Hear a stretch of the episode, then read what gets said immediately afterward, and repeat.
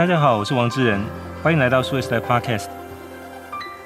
最近台湾的电商圈变化很大，那某某富邦媒在不久前董事会开完之后，直接公司就公告董事长林启峰退休。那本周一七月四号是 PC Home 的执行长及总经理蔡凯文也宣布辞职，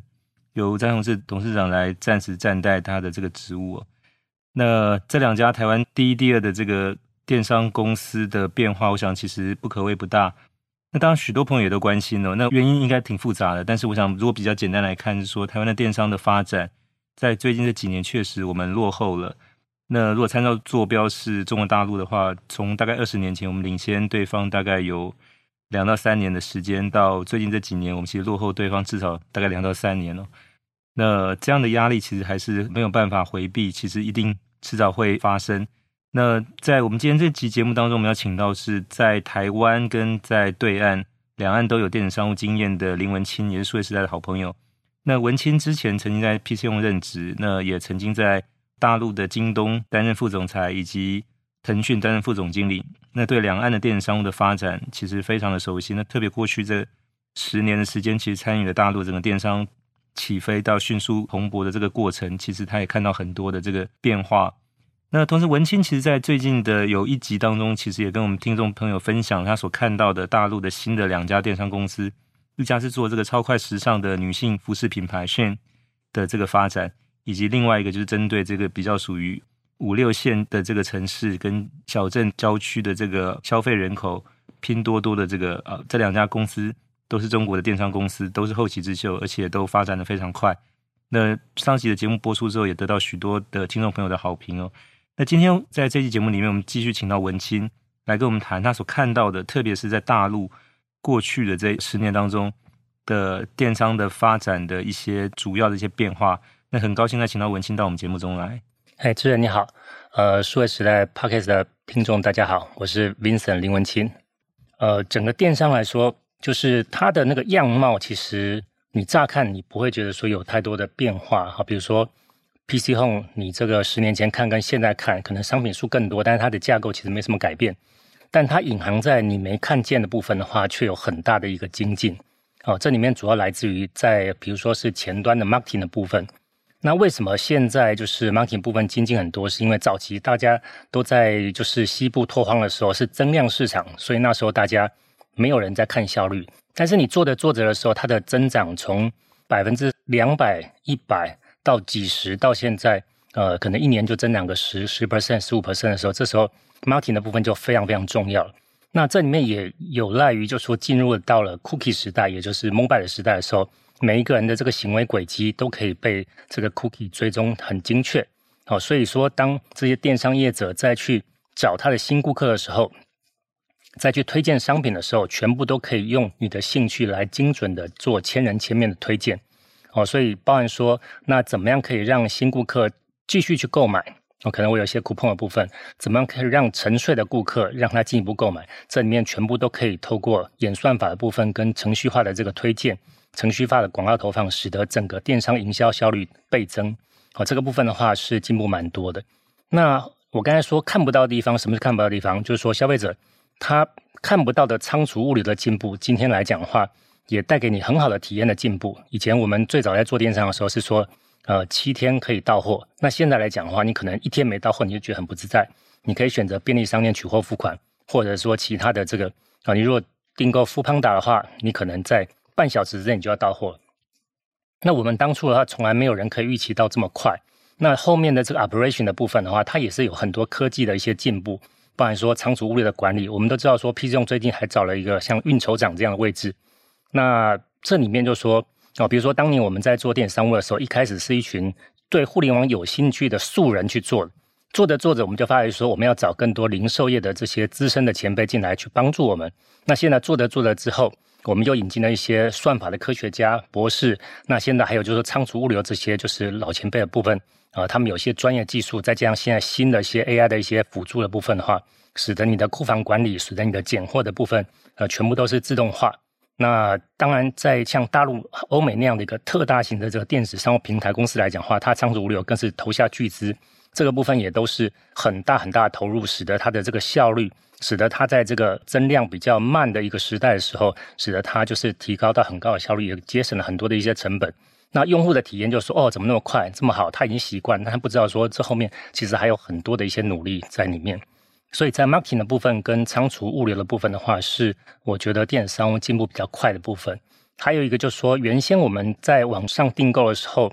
呃，因为速度也没那么快，品类的时候早期我们并没有卖一些生鲜杂货的东西。那卖着卖着，大部分的这个品类我们都卖过之后，开始就是卖最不好赚钱，但是用户需求最强的品类，就是杂货的部分，就是家里面买的一些，就是一些饮料啊，或者说一些生活用品。大家也发觉说，疫情期间最热卖的就是这些品类。那事实上，以我们在呃业者的一些经营的经验，这些品类是最难赚钱的，但它有非常非常高的粘性。所以这里面又考验了，就是说，其实也不是说每个电商都可以去卖这些。尽管你如果卖说，比如说像卫生纸啊，或者说是呃这个一些纸尿裤这些东西，它的需求的 frequency 非常高，但事实上它很薄利，它同时你做了不一定会赚钱。那这时候很大的集团他会觉得说，这块业务他要做，他要丰富，让用户所有买东西都选择在他这边有很高的粘性。那即使这一块不赚钱，我可以靠其他品类跟我的会员的不断的忠诚，它的粘性不断的复购来讲的话，我去做一个整体的成功。哦，提到这种集团资源的这个整合的部分的话某某在台湾也做得非常好。那包含说金融的一些能力，或者说是跟其他的一些在呃基本体系的部分打通来讲的话，这都是呃多年之后在整个电商跟新一代电商里面不断的一些精进。它真正的电商其实从淘宝是零三年开始的哈。那我记得很清楚，因为零三年七月的时候，我到上海去采访，那当时也去了一趟杭州，碰到马云。那时候他正要推出淘宝之前，嗯，还有机会他开车带我绕西湖去玩，聊了这个构想。那时候我觉得，我觉得这个东西应该不太靠谱，因为那时候其实 eBay 在中国已经有业务，然后类似 eBay 中国自己做一个叫邵一波的易趣，那时候其实也发展的不错。那时候再加上就是。还没有出现的淘宝，那时候我觉得淘宝这个东西应该做不起来，但是我我其实大错特错，后来做的很成功。但那个时间点来讲，其实已经比台湾大概已经晚了两到三年的时间哦。但是当我想以今天来看，其实两岸的这个电商目前这个不管是说规模，或者说可能发展很多的模型模式，那包含说它可能一些精细度，其实差距很大。现在反而是人家领先我们很多，是是。那刚好在这个就是。二十年，我们从领先人家两到三年，到现在可能落后相当不止两到三年，可能更长时间的这个巨大变化。这段时间刚好你从零八年到这段时间一直在中国市场也参与到就是电商的这一块的业务。你在看就是这中间的这个双方的领先互换，那个最大的那个关键的转折发生在哪里呢？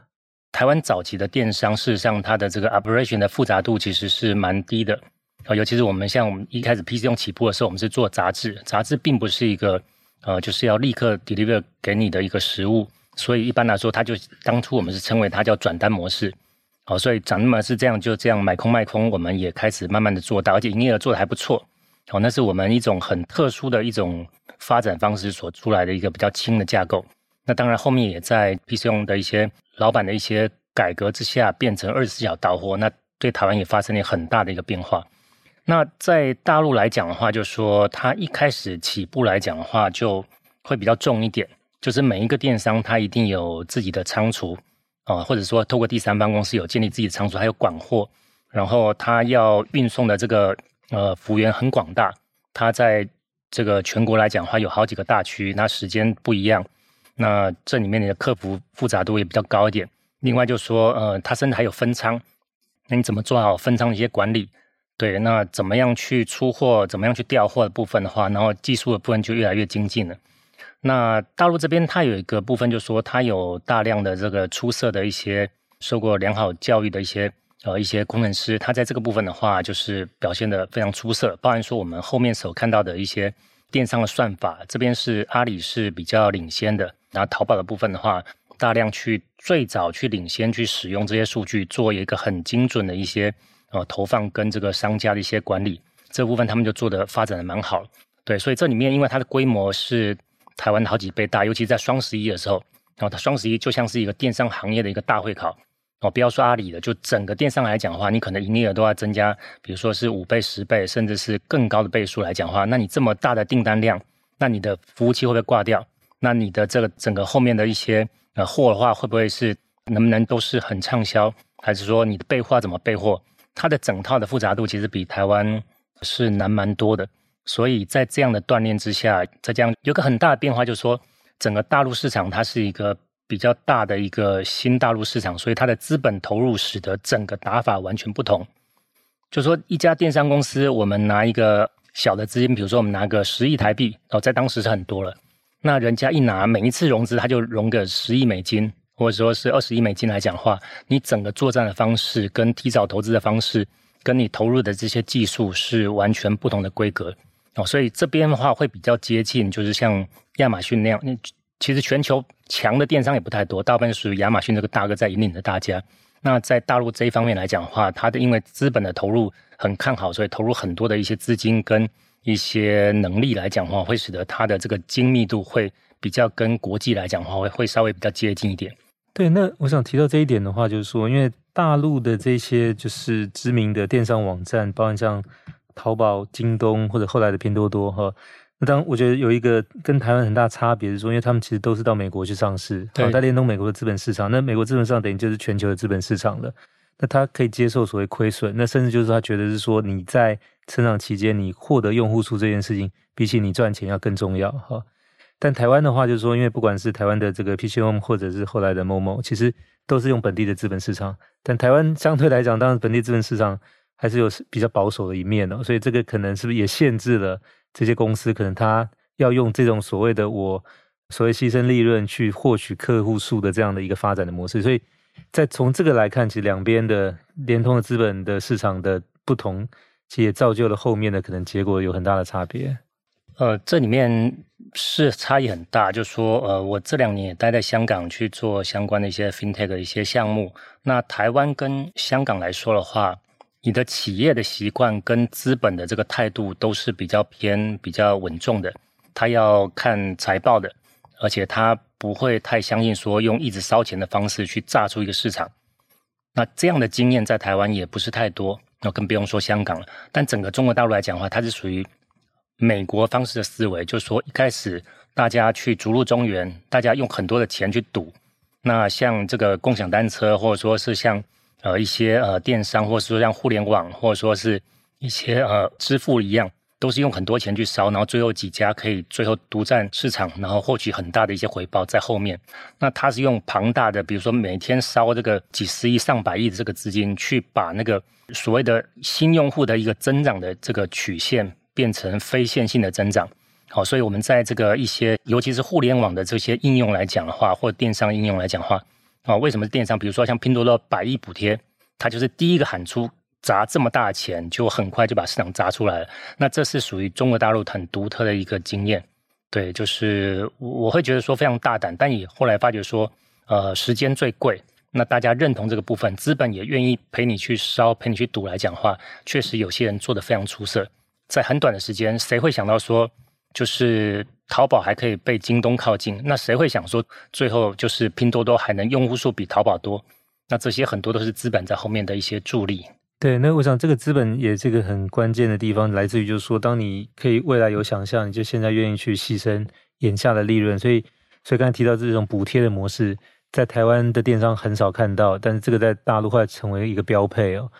那当然，这个是一个大市场的玩法。所以，我想就是说，如果以听众一般比较熟悉的这种棒球来比喻的话，刚才提到像比如说淘宝或者腾讯，有点像纽约洋基队跟波士顿红袜队哦，就是。那台湾这个有点像奥克兰运动家队，就是你是个小城市的球队，所以你要想的就不是说，可能我每一年有好几亿的预算可以去挖什么这个明星球员，我只能去找那种可能农场里面这些菜鸟，我想办法就是挑到好的去培养，然后想办法去计算我的整个球队的运营成本，那可能投入多少钱，我一年可以打几场胜仗这样，然后最后累积我可以进到季后赛，就是说。那这个其实是很不同的这个想法啊，因为这种所谓大市场的球队，它除了培养新人之外，它更多是说那自由球员，所谓明星球员，我花更大的代价去挖他来，因为反正我这个市场能够产生更大的价值，能够去将来回报这这个部分。那这个是小城市的这个球队里面所没办法操作的。那这个也是一个。那当然回到这个规模这件事情，是造成这些想象的来源哦。那确实，我想就是说，呃，在他有些是想象，有些是他直接美国就是这个 model 已经成功了，所以他就觉得说我中国再怎么烧，我要赶快复制这个 model。对资本方面也特别相信后面会会再造一个美国那样的一个大型公司。没错，那我想这个其实我当时在上海，我记得应该也是大概一五一六年那个时候，共享单车刚刚起来不久，其实一下子大概有几十个共享单车品牌起来哦。那我记得那时候最早的一家叫摩拜哦，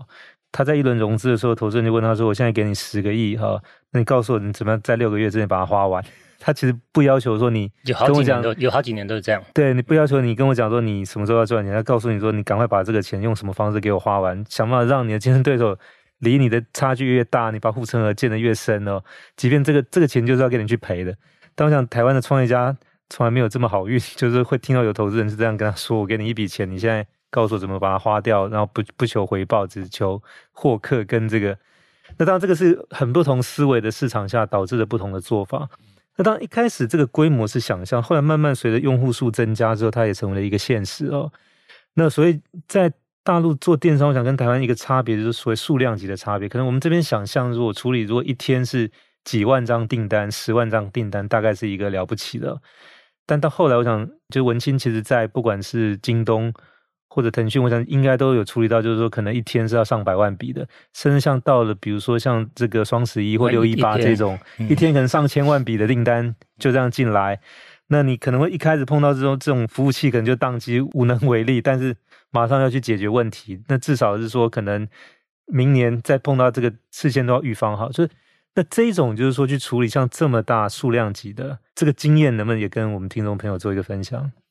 这里面。整个压力测试最出色的有两个了，第一个就是说淘宝双十一能扛住，那它背后有一大群人从这个半年、一年前就要开始做相关的一些技术的准备，然后商家的培训，整个生态要一起因应这整个庞大的这个订单，然后后面还希望说把这个峰值稍微拉长点，稍微稀释一下它的峰值，因为毕竟这么大的运量，就算是东西卖得出去。快递公司还不一定，他全部都爆仓，你也没办法，最后用户体验还是很差。所以这时候就鼓励说，用预订的方式，让这个订单早一点成交，哦，去舒缓这整个一个 pick 部分。那第二个就是也是一样，难度非常高，就是微信支付的发红包。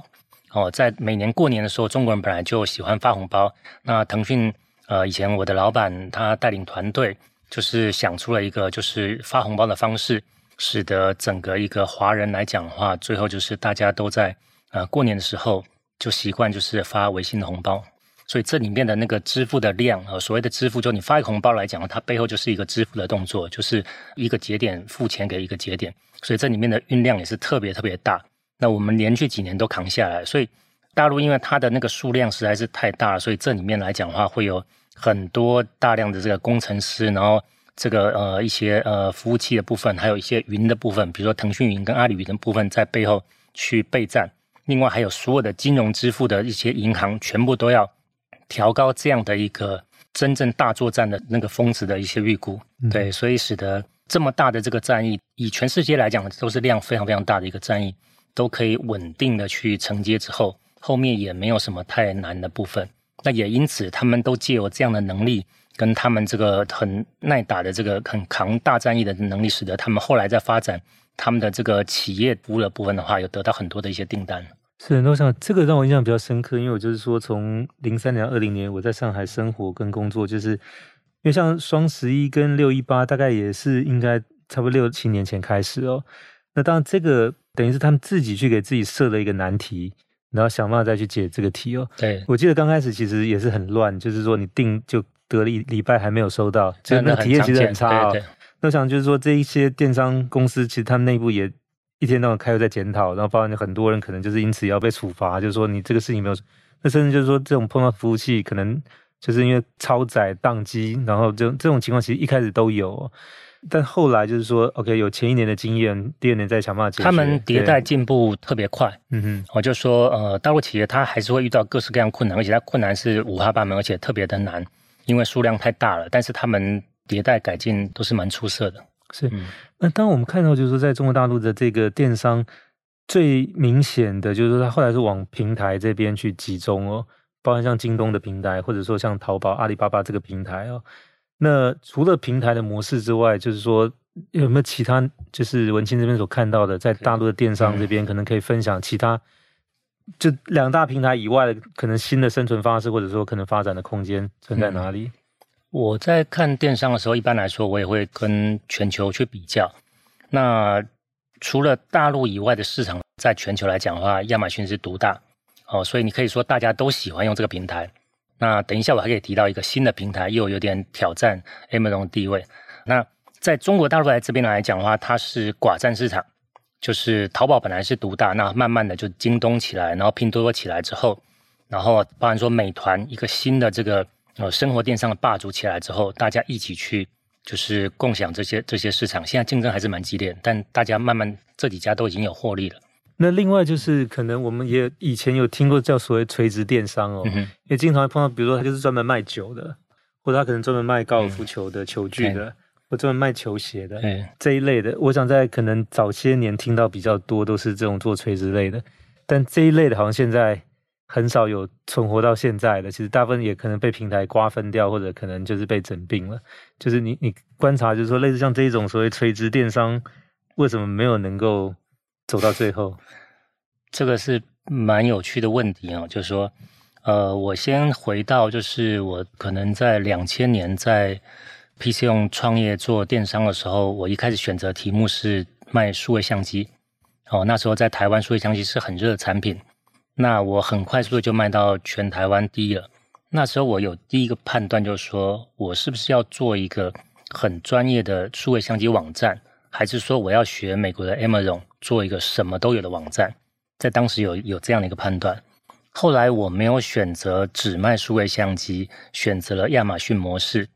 那现在来看，这个选择当然是对的，因为呃，你从历史来看的话，过去这个二十年来，大部分垂直电商，也就是说只卖单一品类的电商，它的天花板很快就到了。那你从结果来看的话，两岸这边来讲的话，这样的一个呃单一品种的电商，它的营业额规模都不大。那营业规模不大的主要原因是来自于第一个是市场本身可能份额不是那么大，最主要原因还是因为。用户在大平台的购物体验更好，大平台有更多的技术跟资金，使得它的服务，呃，还有它的采购的 power 都更强。所以，当你要卖手表的时候，人家可以轻易的比你就是上架更多的选择，更好的品牌，它有原厂支持，更多的首卖。所以在这样的情况之下，当用户可能去大平台这边，好，比如说 PChome，我一个月要去。五次，但是我去小的网站来讲的话，一个月只去一次，甚至不到的时候，这时候慢慢的你就越来越不去垂直电商了，是因为平台型电商做太好了。所以当 Amazon 它推出什么样新品类的时候，那个品类的垂直电商就差不多就呃机会不大了。那在大陆也是一样，就是说当京东一推出书籍的时候，刘强东就说我五年不要盈利，他就在新浪微博这样说嘛。那后来他就是基本上是把价格压低之后，后来当当。跟亚马逊那个时代就过去了，对。那现在就说，当台湾的 PChome 跟 Momo 也卖书之后，那我相信就说，只卖书为主要诉求的网站来讲的话，它也会经营的比较辛苦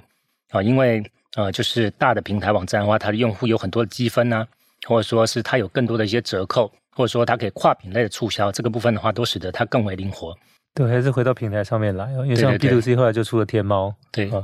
那像这个部分，我想这几年，特别因为疫情的关系，就是说所谓的这个外卖平台崛起也非常快，像 Foodpanda 或者说像 Uber Eats 这种哦。那这个某种程度说，它现在也跨入到日常生活用品，甚至跨到生鲜的，除了这个熟食之外，也跨到生鲜的这个食物这一块来，所以。我不晓得 Vincent 怎么看，就是像这一种所谓曾经是外卖平台跟电商关系比较远的，现在其实也某种程度变成电商的一部分，甚至将来有可能侵蚀到电商的对核心的那一块的事业的发展。你你怎么看这一块的这个？这个部分是早年从来没有想到会有这样的生意了。那突然间就是外卖来讲的话，由美国市场证明它的价值之后，然后中国这边复制，然后最后一家独大。那他现在，比如像美团外卖，他现在品牌整个叫做美团，他也卖机票、酒店，他什么都有。那当你拥有会员的时候，当你拥有最高粘性的点餐外卖的时候，顾客跟你往来的次数比刚刚我们提到的很厉害的电商平台更高频。那这么高频情况之下的话，你如果推出一些也是价格优惠的商品的时候，那就更多的机会用户选择跟你购买。用户只在乎他买东西的价值。他不会在乎你定位一定是什么，当我们觉得说美团只是一做一个餐点外卖的平台的时候，结果它一推出酒店，它就成为中国最大的卖酒店的地方。哦，这种情况在互联网来讲的话，都可以常常看到这些很特别的一个现象。那我们也知道，就是说 Uber 它最早是叫车的，它后来也叫做 Uber Eat，你也不会想到说这两个什么相关，它一做推出来。那 Uber Eat 之后，或者说像 Foodpanda 来讲的话，呃，我之前在香港这两年的香港，它还有推出就是叫做 Market 的部分，也就是说，它从个点餐外卖之后，它自己也成了一个 mall，就像它自己有自己一个顶好，自己有一个家乐福一样。那它甚至可以伺机去准备卖其他一些东西，但是终究不同的电商有不同的特性，可能你在品类的延伸部分的话，还是有一个比较相关性。对，就是这种所谓的可能跨界的整合，或者说跨界的这种。竞争其实，在这个电商领域里面，其实我想这几年发展的非常的蓬勃。像刚才那个 Vincent 这边举例的那个，像美团，嗯，确实一开始就是说你是一个外卖去点餐的，那后来开始就跨入到越来越多，它是有叫车的服务哦，又比如刚才提到像订机票、酒店的。那当然这个部分的话，就像他也卖菜，卖菜对。嗯、那当然就是说淘宝也没闲的话，也有所谓的盒马先生，对这样的一个，就是从一开始你去叫日常生活用品买菜，后来也。帮你送熟食、零食、饮料等等到家里来哦。那就是说，除了常温的配送的话，包含低温的这个东西也有。就是我记得我在上海的时候，经常也到那个呃，就是有时候懒得出门去买菜，就是到河马先生上，你可以叫鱼、叫螃蟹，然后他就帮你杀好之后送到家里来，这样子。就是那这个就变成是说，大家界限越来越模糊哦。但是回过头来，就是我们在台湾看到，就是不管是 P C 用或 Momo，还是蛮。在传统的这个电商这个领域，就是它其实并没有跨入到生鲜熟食或者就刚才谈到说买菜服务的这块，因为那个还是相对是比较是属于可能另外其他的业者在做的，就是在台湾好像还是大家是比较谨守分际，就是说那个界限不太去跨越的。有时候是时间还没到。那大陆因为他刚才提到，就是说资本的催生使得它速度比别人快很多。那我相信 P C O 跟 Momo 将来还是会推出很多冷链的这个商品，也是会越做越大的。那特别疫情期间，其实你也不用到真正到实体的超市或超商去，一样可以透过这些外送的服务帮你送到家里来哦。所以边城怎么看？就是现在这个实体零售这一块，可能过去更多本来跟这些电商合作送这些物品，但现在可能自己也在发展这一类的这些事业，包含是说可能在跨界上的整合，就是本来零售的行业它跟所谓的餐饮以前是各做各的，现在其实。对用户来讲，其实我不太管你是零售还是餐饮，我只要能够上这个平台，能点，你可以帮我送到就 OK 了。其实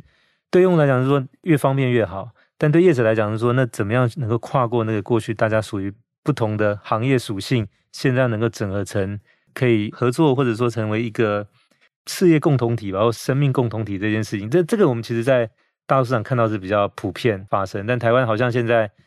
那个静摩擦力一直还没有办法启动。对，就是其实这里面后面的这个可能性还是非常大的。那当阿里这边觉得说未来的战场，尤其是他被美团这个刺激，他觉得说线下的这个生活电商跟餐饮饮食这边，呃，非常大的这个新的增量之后，他就推出了盒马鲜生这样的一个连锁体系。那后来就说电商这边有。做电商是专家，但是他的货的部分的话，不一定会给大家很主要信赖，因为他过去是平台嘛。结果他就收购了大润发，因为大润发在这个部分的话，它是中国大陆做最好的一个量贩店，它的这个食品、它的生鲜、它的这个采购、它的管理部分、它的这个呃这个产品的这个品质被大家认可，所以这么强的这个电商的平台，再加上好的这个供货商，就说线下这样的一个呃量贩体系来讲的话，它就。比较会发一加一大于二，这个就是透过呃 MMA 的部分创造出新的这个物种，哦、呃，就是补足了你原先不足的一些地方。对，那后面来讲的话，应该还是会呃越来越多这样子的部分。那比如说全联，它的线下部分发展非常好，但现在人的习惯就是说我时间比较不是那么充裕，但是我做这个年轻一代都是网购习惯来讲的话，那我可不可以把这个部分补上去？那我就。增加了很多的一些线上购物的部分，或者说是外卖的这个队伍，使得我这边可以就是很好的去创造出原先我没有做到的生意。对，现在有些在呃新的这个零售，所谓的新零售，不是都在讲说你的这个 sales 下班之后，他还可以继续创造出新的一些交易。大家都在想象这个新的一种增加业绩的一个方式。那我想，电商跟这些传统零售，我想一个很大的差别在说，电商其实掌握了这些所有消费者的这个数据资料。那这个是实体电商过去比较短缺的。那当然，现在你到实体电商去买东西结账，他会尽可能要求你扫 QR code 填写一些什么样的资料，留下这个会员的这个，以便于后续再可以再做进一步的行销哦。那 Vincent 怎么来看？就是说，那这一块现在就是当实体零售也在借鉴跟电商过去经营会员的这个手法。那电商其实也需要借重可能实体零售他们在聚客，或者说可能在产品的品相，或者将来可能提供一些就是说相关的这种物流服务的这个能力，你怎么看？就是说这两块可能在接下来一些可能大家的竞争合作或者整合，电子商务跟线上的这些企业，它再怎么优秀，它占实体的这个交易还是只有一小部分。那真正庞大的这个交易都是在线下完成的。但线下的缺点是什么？线下缺点是它每个用户他都没有清楚的数据，除非早期便利商店在结账的时候，那个店员会偷偷的输入你的一些特征，那比较老的方式。但是如果说你有数字化来讲的话，就可以后续对这个用户的掌握、喜好，甚至我要做更多 FinTech 跟他往来的部分，我都有一些依据。哦，所以这里面还可以发展支付。所以说像全联发展这个支付跟会员体系的话，它就是把它所有过去。不太认识、不太能辨识每一个人细节部分的话，现在透过数字化跟这个金融的部分的话，把这些全部都把它厘清。同时，在我的私域流量池里面，会不断的让这个用户呃习惯在我这个体系。对，包含说积分的部分，包含说后面可能会相关的一些贷款的部分，跟你买什么东西一些 item 的部分，跟连接到你这个人是谁，你是什么样的一个 profile。对，那你的联络方式什么？你 email 什么？你简讯什么东西？全部都是我这个企业所掌握，所以后面来讲的话，可以发挥的空间就非常大。对，我想这个也是为什么现在这些实体零售行业，他们一方面是发展会员，另外一方面发展电子支付，因为电子支付其实也是一个能够去留下这个客户资料一个很重要的一个方式哦。好，我们今天谢谢文清在这期 podcast 节目的分享，谈到他所看到的整个中国大陆在过去这十多年电子商务的发展的一些变化历程。那特别重要是他亲身也参与了。那这里面有几个点哦，那一个是说，因为中国大陆市场存在一个人口基数的一个红利，所以许多的资本愿意去早期补贴，然后甚至帮忙烧钱，以期待说将来这个市场会成熟。那这个是在台湾所没有的。那再来是说，其实他们也创造了许多的概念，包含像这个六一八跟双十一两个上半年跟下半年大的购物节。那这样的不但是说让整个消费的习惯能够养成，那其实也带动整个后台，包含像伺服器、包含接单处理的这些能力，其实逐年随着这个订单跟人数的上升而跟着上升，锻炼出来这些公司后端的这个运营能力跟行销促销的能力哦。那我想这个其实都是台湾的业者，虽然说我们也花很多时间研究，但暂时还做不到。那我想这个其实虽然我们慢，但是也必须要赶上，否则这个压力只会继续传递下来。谢谢文清。好，谢谢智仁，谢谢数位时代的听众，谢谢，非常谢谢文青，那也谢谢各位听众朋友的收听，希望大家喜欢这集的节目内容，请给我们留言和转发，也欢迎给我们点赞和关注，我们下期再会。